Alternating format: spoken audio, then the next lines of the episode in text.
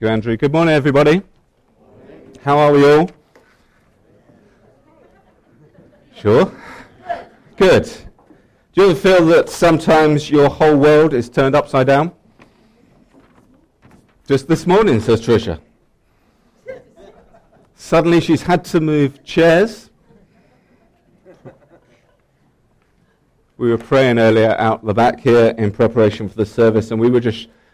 Um, It was Rosemary that started it off. We're praying about sometimes the world is upside down. Sometimes it isn't as um, as we would like. I think she was reflecting a little bit on the refugee crisis and a little bit on the, the earthquakes that have um, struck various regions over the past 24, 48 hours. Phil, by the way, is going around with Bibles. If you wish to have a Bible, grab him now. I know. On such a sunny day, not an ice cream inside, but you can have a Bible. Sometimes our world is a bit like that. Sometimes we have a situation where we think we've got it all sorted, and then something happens. The elders turn the service upside down.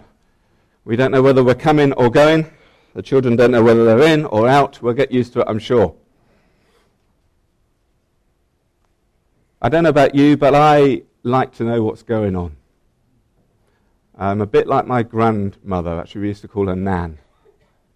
She always wanted to know what was going on. She was a bit of a curtain twitcher. She lived in a cul-de-sac. She was, I think, number six, number eight, something like that, in this little cul-de-sac of bungalows. Perfect for her because she used to see everything coming and going as she sat in her front window. And when you went to see her, she would report on the happenings that week and uh, some of the yet unsolved mysteries that have occurred in this cul-de-sac. She wanted to know what was going on. She was the sort of person that when she read a Who's Done It novel would never actually get all the way through to the end without turning to the back page to work out who's done it. We all knew as family that we couldn't deliver Christmas presents too early because she'd want to know what was in that wrapping. So we'd always deliver it on Christmas Eve, knowing full well that by midnight on Christmas Eve, they'd all be open. That was Nan. That's what she did. Sometimes we're a bit like that. We want to know what's going on. So I thought this morning, as um, we look at this sermon, that I would turn it completely upside down. I'm going to give you the ending first. Well, as soon as we've done the sermon first, we may as well start at the end and work backwards. So here's the ending, just so you know what's on the last page. With Jesus, all are welcome. All can be free. All things are possible in His kingdom. We all need His gospel, and that should be our focus. Nothing should get in the way of the gospel. Amen? Amen? Should we get on with the singing and go home? No, we need to turn to His Word. If you live in a turbulent world, if you live in a world that you feel is constantly being turned upside down, there is one place that you can go which will bring absolute right way upness, and that is the Word of God. So let's turn to it together. We're in Luke uh, 13, page 1046, I think it was. I've written 1040, but I think it's 1046. I've got the thumbs up from the back.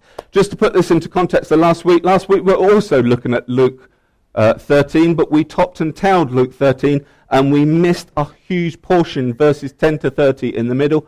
That's where we are this morning. Just to remind you, uh, last week, um, what did we learn? We learned that um, we need, uh, God is looking for fruit. Remember the fig tree that we looked at last week?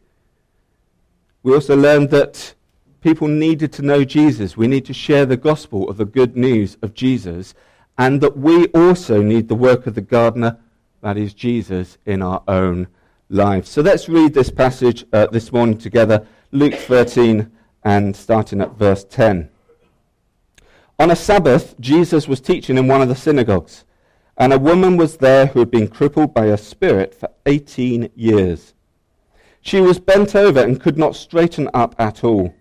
When Jesus saw her, he called her forward and said to her, Woman, you are set free from your infirmity. Then he put her hands on her, and immediately she straightened up and praised God. Indignant because Jesus had healed on the Sabbath, the synagogue leaders said to the people, There are six days for work, so come and be healed on those days and not on the Sabbath.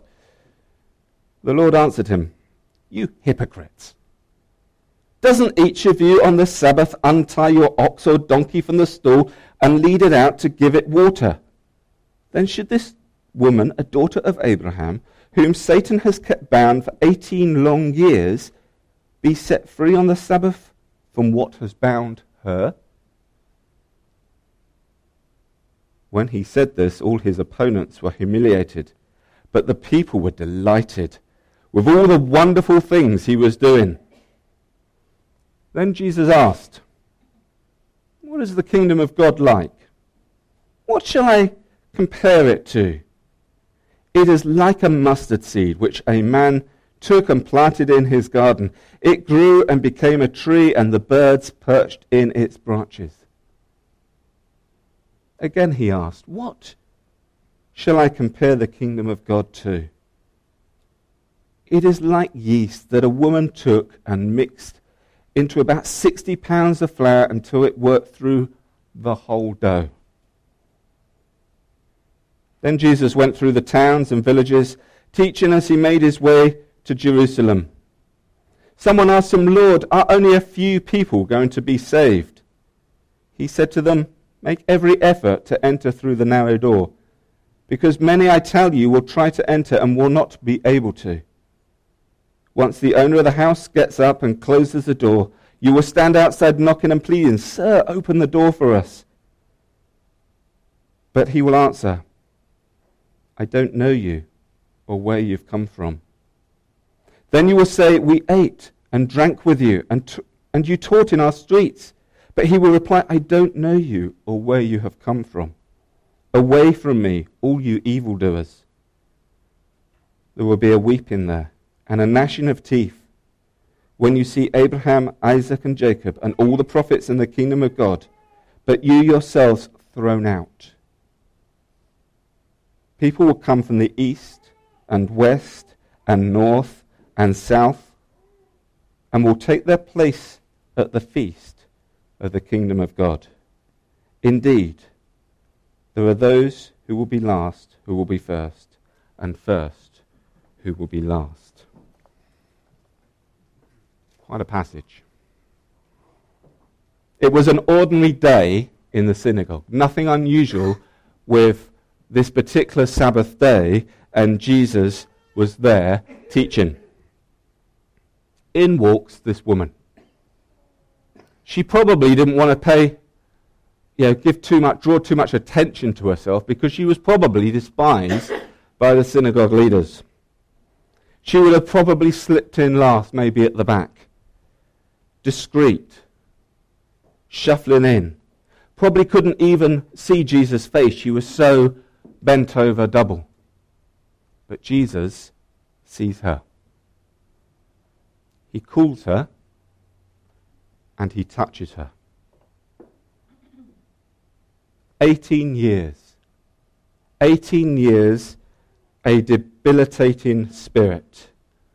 She's probably been coming to the temple 18 years in the same way.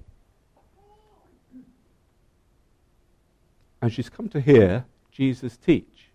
She's there in the temple courts, and Jesus notices her. Notice that it's Jesus that reaches out to her. She's just there like she normally is. It's Jesus that takes the initiative. The woman doesn't reach out for Jesus. Jesus noticed her and responded to her. But he did it on the Sabbath. And the synagogue leader gets all indignant. How dare you break my rules? I've got this perfect little synagogue going on. It's all sorted. You're turning my world upside down. Just for a minute, let's look at uh, the Sabbath as we look at this word together. The Sabbath is a word, it's a Hebrew word. Actually, uh, the Hebrew word uh, sabhath, I've done a little bit of study this week, means to decease. Desist, sorry. Cease. Rest. We first, of course, know that it came up right at the very beginning in Genesis. Genesis 2 just at the end of all creation, when God ceased from the work of creation on the seventh day. We also know, of course, that it features in the Ten Commandments as given to us um, in Exodus 20, where we're introduced to the idea of rest. The implication of the teaching here is that there is more to life than work. Rest, not in activity, by the way, but rest is the goal of life. And in Exodus 31, this commandment is elaborated with the addition of an explanation that the observance of the Sabbath is a sign of being part of God's promise, part of His covenant.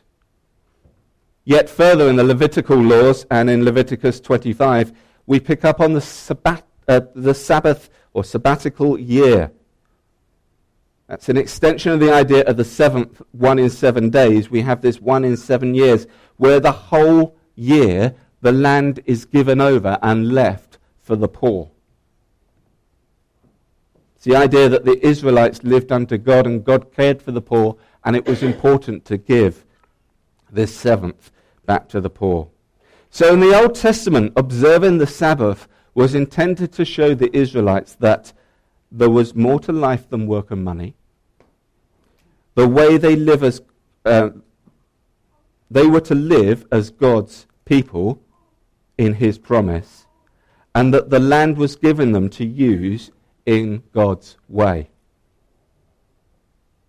Whenever the Sabbath is mentioned in the New Testament, it's frequently in connection with the Pharisees, who, of course, had gone to extreme lengths to um, identify what counted as work so they could be sure that they nor anybody else broke those Old Testament rules. They'd legalized it.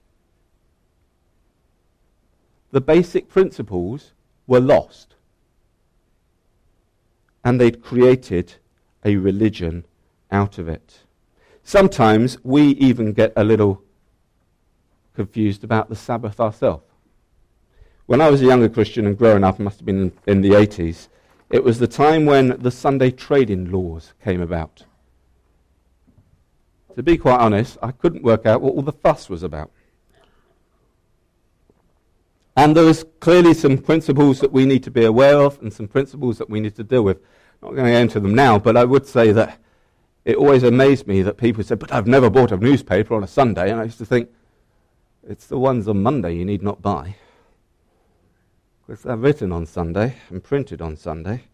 It's a lot of work on a Sunday. but we get all het up about it. We get all het up about Sundays.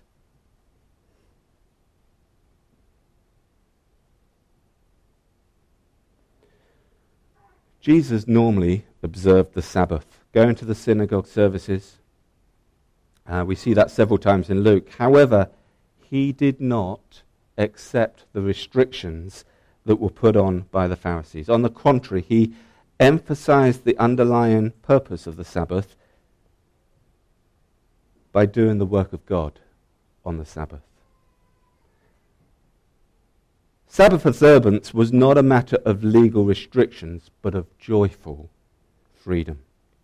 There is more to life than work and making money. And as it says in Mark chapter 2, the Sabbath was made for man, not man for the Sabbath. I have a certain level of sympathy for the synagogue leader. Uh, we can fall into the same traps ourselves. But the point is, we need to find time to stop what we're doing and reflect on God. We need to stop focusing on money and wealth, and we need to understand where the real wealth comes from. We all, like this woman, need a touch from Jesus. We are all broken before God.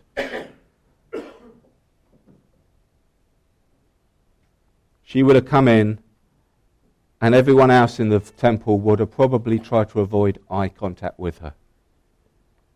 She, in their opinion, wasn't even worthy to be there. But we are all worthy before God. We can all have a place at the table so long as we don't leave it too late. This passage also reflecting on it, it says, we shouldn't let prejudice, either our own or those of society, get in the way of ministry. Jesus got hands on with this lady. He saw her, he called her forward, and he placed his hands on her.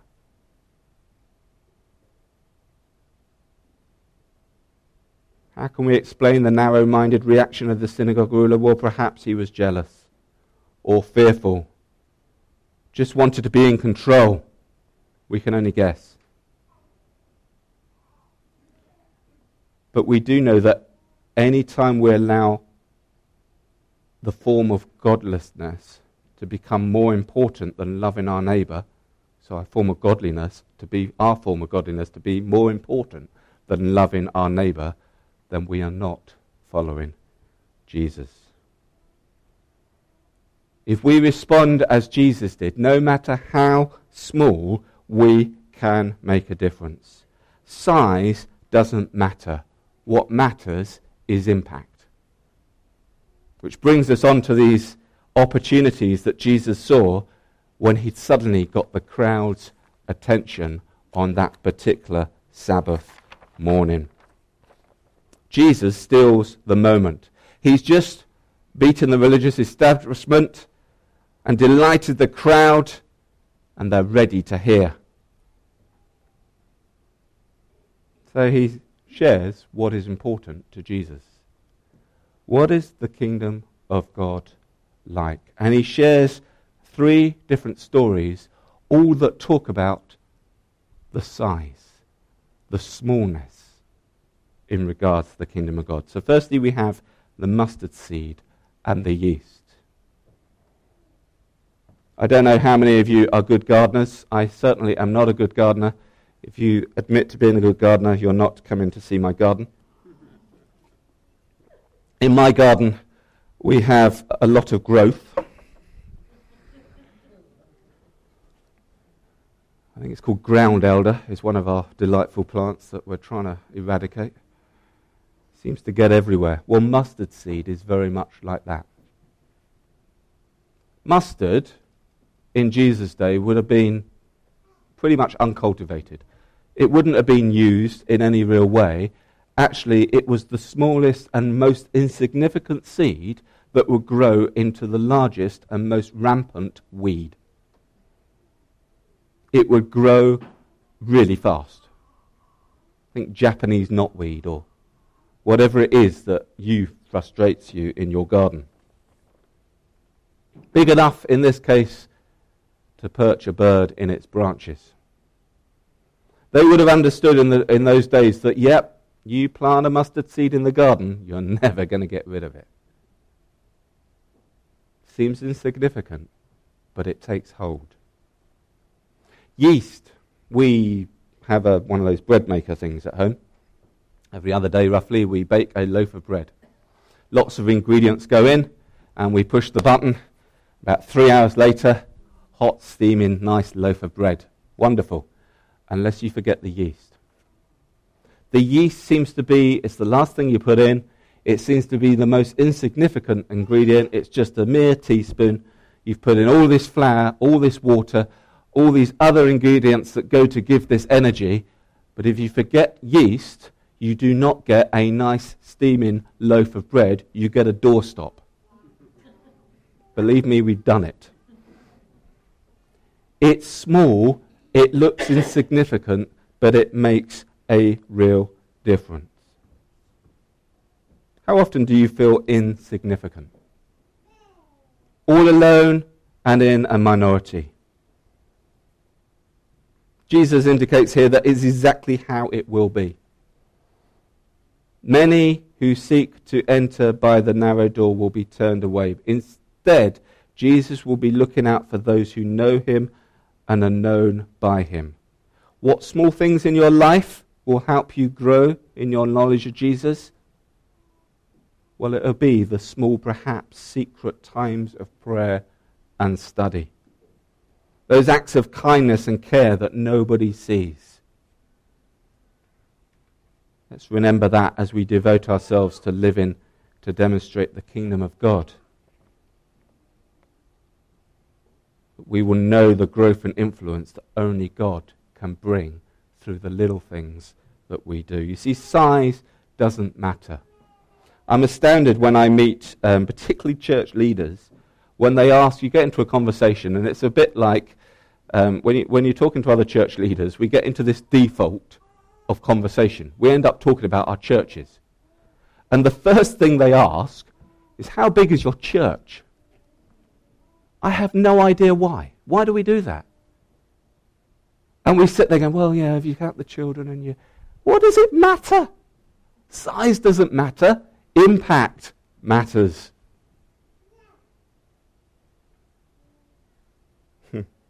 Seems that we live in a world where big things are considered to be the most important. We talk about how many people come to a church or a particular event. We seem to think that size really counts.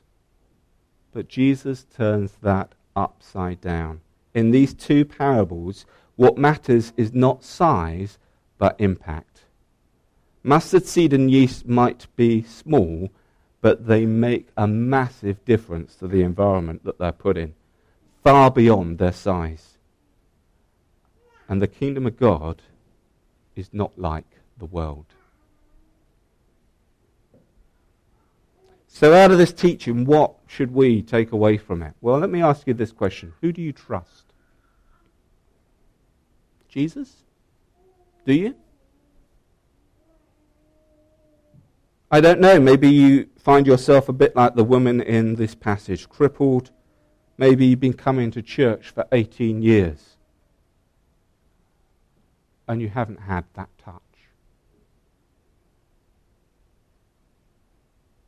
Only you know where you are in your relationship with Jesus. Only you know what it is that's binding you from a true and living relationship with Jesus? Who do you trust? and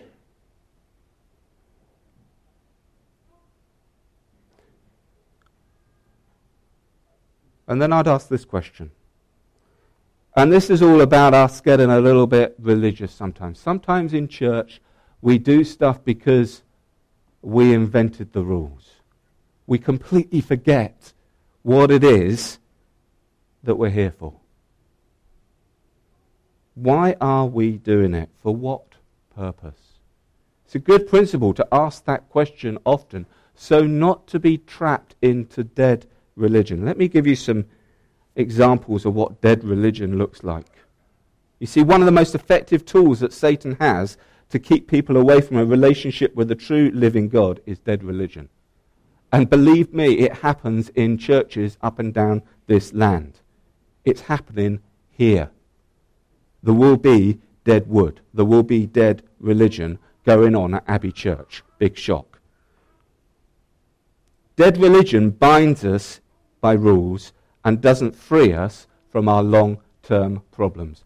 Only Jesus can free us from our long term problems.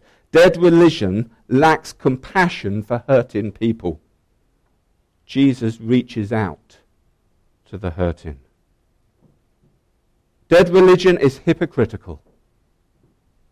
Jesus is truthful and genuine. Dead religion is joyless and angry.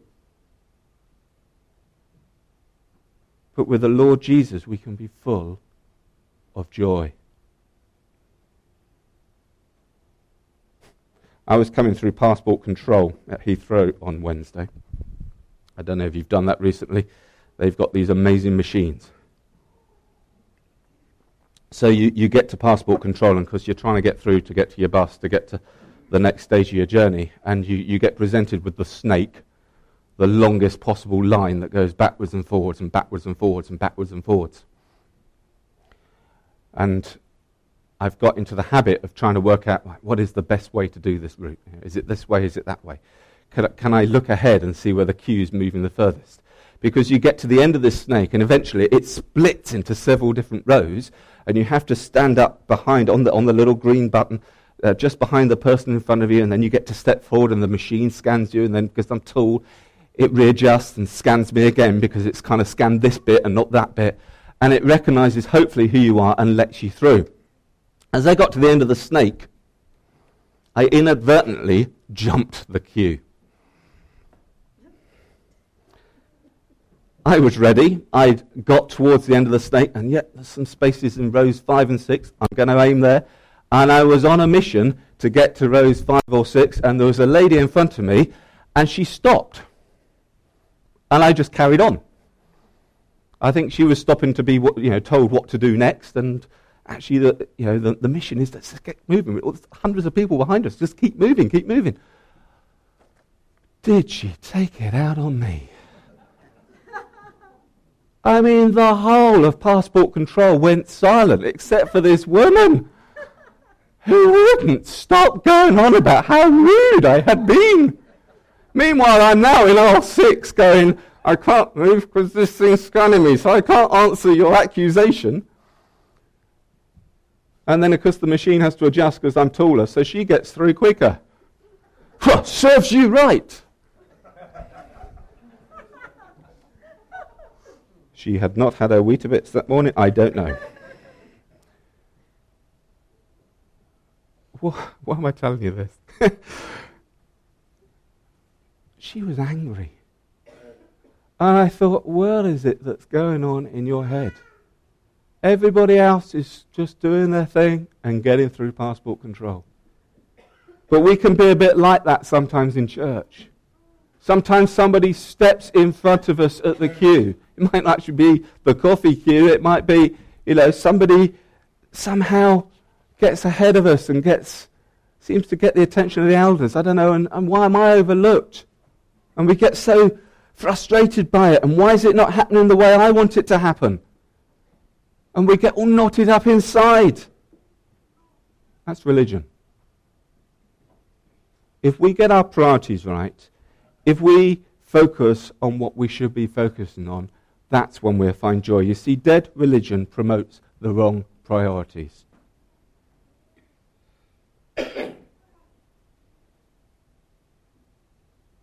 If we um, just for a minute reflect back on the Sabbath observance in the Bible, it raises some important questions for us, even in the 21st century. Have we got our priorities right? Do we show by our lifestyle and work and money that work and money are not at all important? Have we devised our own rules for the Sabbath? Are we critical of those that break them? What is the legitimate place for leisure in our lives? Does our lifestyle reflect Jesus' priorities? You see, he turns it upside down. Or should I say, he turns it the right way up. With Jesus, all are welcome all can be free. All things are possible in the kingdom, his kingdom. We all need his gospel, and that should be our focus. Nothing should get away of the gospel or our mission to preach that good news to those around us. That is the priority. That is what's most important. That is why when Jesus had this altercation with the synagogue leader and he caught the attention of the crowd, maybe in passport control I should have turned around and said, None of that's important. Let me tell you what's important. What's important is God's kingdom. What's important is understanding how we fit within that. What is important is knowing that we're welcome. And you recognize these things because this is the end of the sermon, because we read the last page first. But let me leave you with these last thoughts. This miracle isn't recorded here so that we can come to church and say, well, that was interesting, and go home the way that we were. It's here to make ourselves ask, what side am I on? Am I just going through the motions of dead religion? Or do I have a reality with the living Lord Jesus Christ? Do I need a touch from Jesus this morning? Do I need him to beckon me over? Do I need to admit before him the issues that are going on that are causing me to not have joy in the living Lord Jesus? Let's pray.